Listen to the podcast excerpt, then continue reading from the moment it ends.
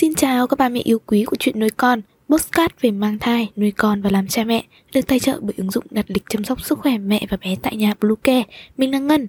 Hôm nay trong chuyên mục về chăm sóc trẻ sơ sinh Chúng ta sẽ cùng nhau tìm hiểu về Điểm danh 10 sai lầm khi nuôi con hầu như bố mẹ nào cũng từng mắc phải một lần trong đời. Chúng mình sẽ quay trở lại ngay sau đây.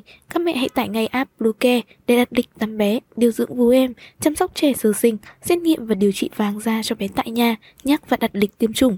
Ngoài ra, Bluecare cũng cung cấp các dịch vụ xét nghiệm níp lấy mẫu tại nhà, massage mẹ bầu, chăm sóc mẹ giàu sinh, thống tắc tia sữa và rất nhiều các dịch vụ y tế tại nhà khác. Truy cập ngay website bluecare.vn hoặc gọi đến số hotline 24 trên 7 098 576 8181 để được tư vấn cụ thể các mẹ nhé.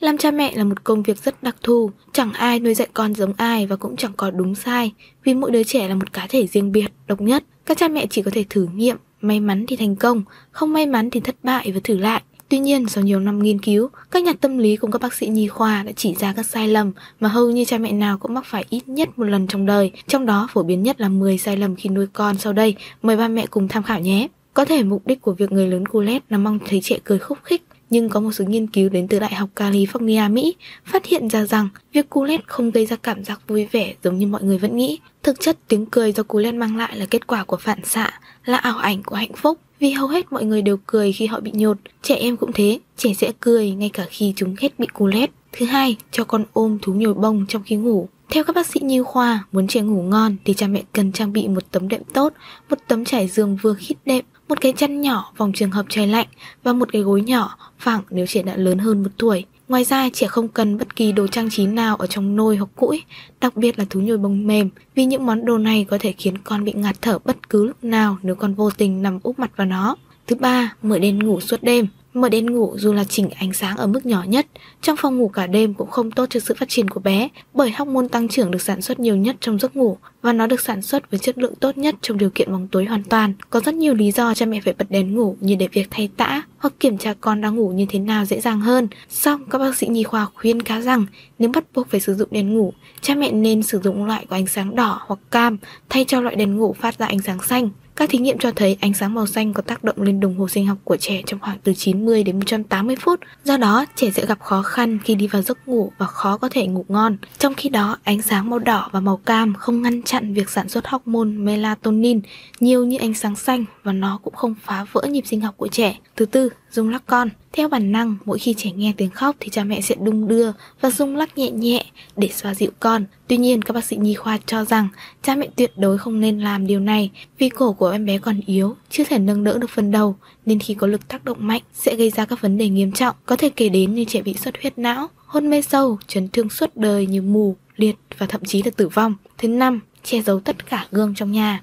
Chắc hẳn những ai từng làm mẹ đều được nghe lời khuyên rằng nên che và cất kỹ tất cả các gương ở trong nhà, tuyệt đối không được cho con soi gương.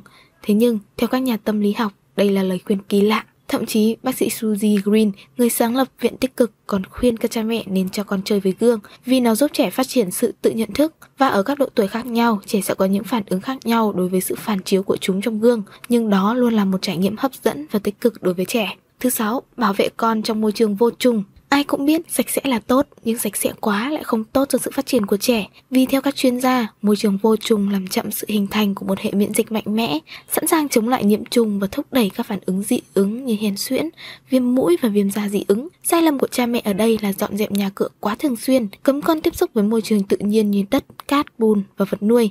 Trong khi trên thực tế, trẻ càng sớm được tiếp xúc với những chất gây dị ứng tiềm năng thì hệ miễn dịch của trẻ càng sớm học được cách đối phó. Thứ bảy, dạy con ngồi bô sớm. Bác sĩ Stephen Hodgett, chuyên gia tiết niệu trẻ em nói, sớm hay muộn gì thì một đứa trẻ cũng sẽ học được cách sử dụng bô, nhưng trước hết cha mẹ nên đợi con học cách kiểm soát các tín hiệu của bản thân trước đã, vì bàng quan của trẻ cần khoảng từ 3 hoặc 4 năm để phát triển hoàn thiện. Trong quãng thời gian chờ đợi này, đóng bìm cho con thực sự là cách giúp bàng quan phát triển. 8. Để con đi chân chân trên bề mặt phẳng cứng. Thông thường cỡ độ một tuổi là trẻ bắt đầu biết đi và hầu như cha mẹ nào cũng sẽ vội vàng mua ngay cho con đôi giày để tránh con bị đau chân. Song các bác sĩ nhi khoa khuyến cáo rằng sẽ thật tuyệt vời nếu trẻ có cơ hội đi chân trần trên cát, cỏ hoặc đá mịn và cha mẹ chỉ nên cho trẻ mang giày khi đi trên một bề mặt phẳng cứng như sàn nhà hay ngoài đường, vì khi đi chân trần trên một bề mặt phẳng cứng, các cơ chân của trẻ sẽ không phát triển đúng cách và toàn bộ trọng lượng cơ thể sẽ đặt lên gân. Điều này có thể dẫn đến các vấn đề trong sự phát triển của chân. Thứ 9, đút và ép con ăn. Có rất nhiều phụ huynh than rằng họ lo lắng khi con không ăn hết phần của mình. Sau đó họ bắt đầu cố gắng thuyết phục, nịnh nọt, thậm chí là ép buộc trẻ phải ăn cho bằng hết. Vì vậy cuối cùng chén cơm, tô cháo hết sạch nhưng người hạnh phúc chỉ có mỗi cha mẹ mà thôi. Nhà tâm lý học Amy Brown, giáo sư về sức khỏe cộng đồng trẻ em, làm việc tại trường đại học Swansea ở Anh cho biết, hành vi ép trẻ ăn góp phần hình thành nên thói quen xấu trong việc ăn uống của trẻ trong tương lai, vì trẻ không học được cách hiểu cơ thể mình, vì vậy trẻ sẽ ăn rất nhiều. Bên cạnh đó, bà Amy cũng khuyên các cha mẹ không nên đút cho trẻ ăn khi con đã biết tự xúc. Những đứa trẻ được đút ăn bằng thìa thường ăn lâu hơn và khả năng gặp vấn đề về cân nặng trong tương lai là rất cao. Bởi trong quá trình đút con ăn, thật khó để cha mẹ biết khi nào con no và kết quả là bạn cho con ăn quá nhiều. Và cuối cùng, mang vớ, bao tay khi thấy tay và chân con lạnh. Thật ra khi cha mẹ nhìn thấy bàn chân, lòng bàn tay hoặc mũi của bé không ấm cũng không có nghĩa là con bị lạnh vì việc lưu thông máu và trương lực mạnh máu ở trẻ em có những tính năng đặc biệt.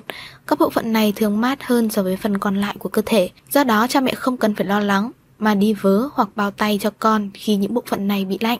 Hy vọng rằng những chia sẻ vừa rồi hữu ích với ba mẹ. Hãy ủng hộ chúng mình bằng cách đăng ký theo dõi postcard của chuyện nuôi con trên các nền tảng Spotify, Google Postcard, iTunes, YouTube, TikTok và Facebook nhé.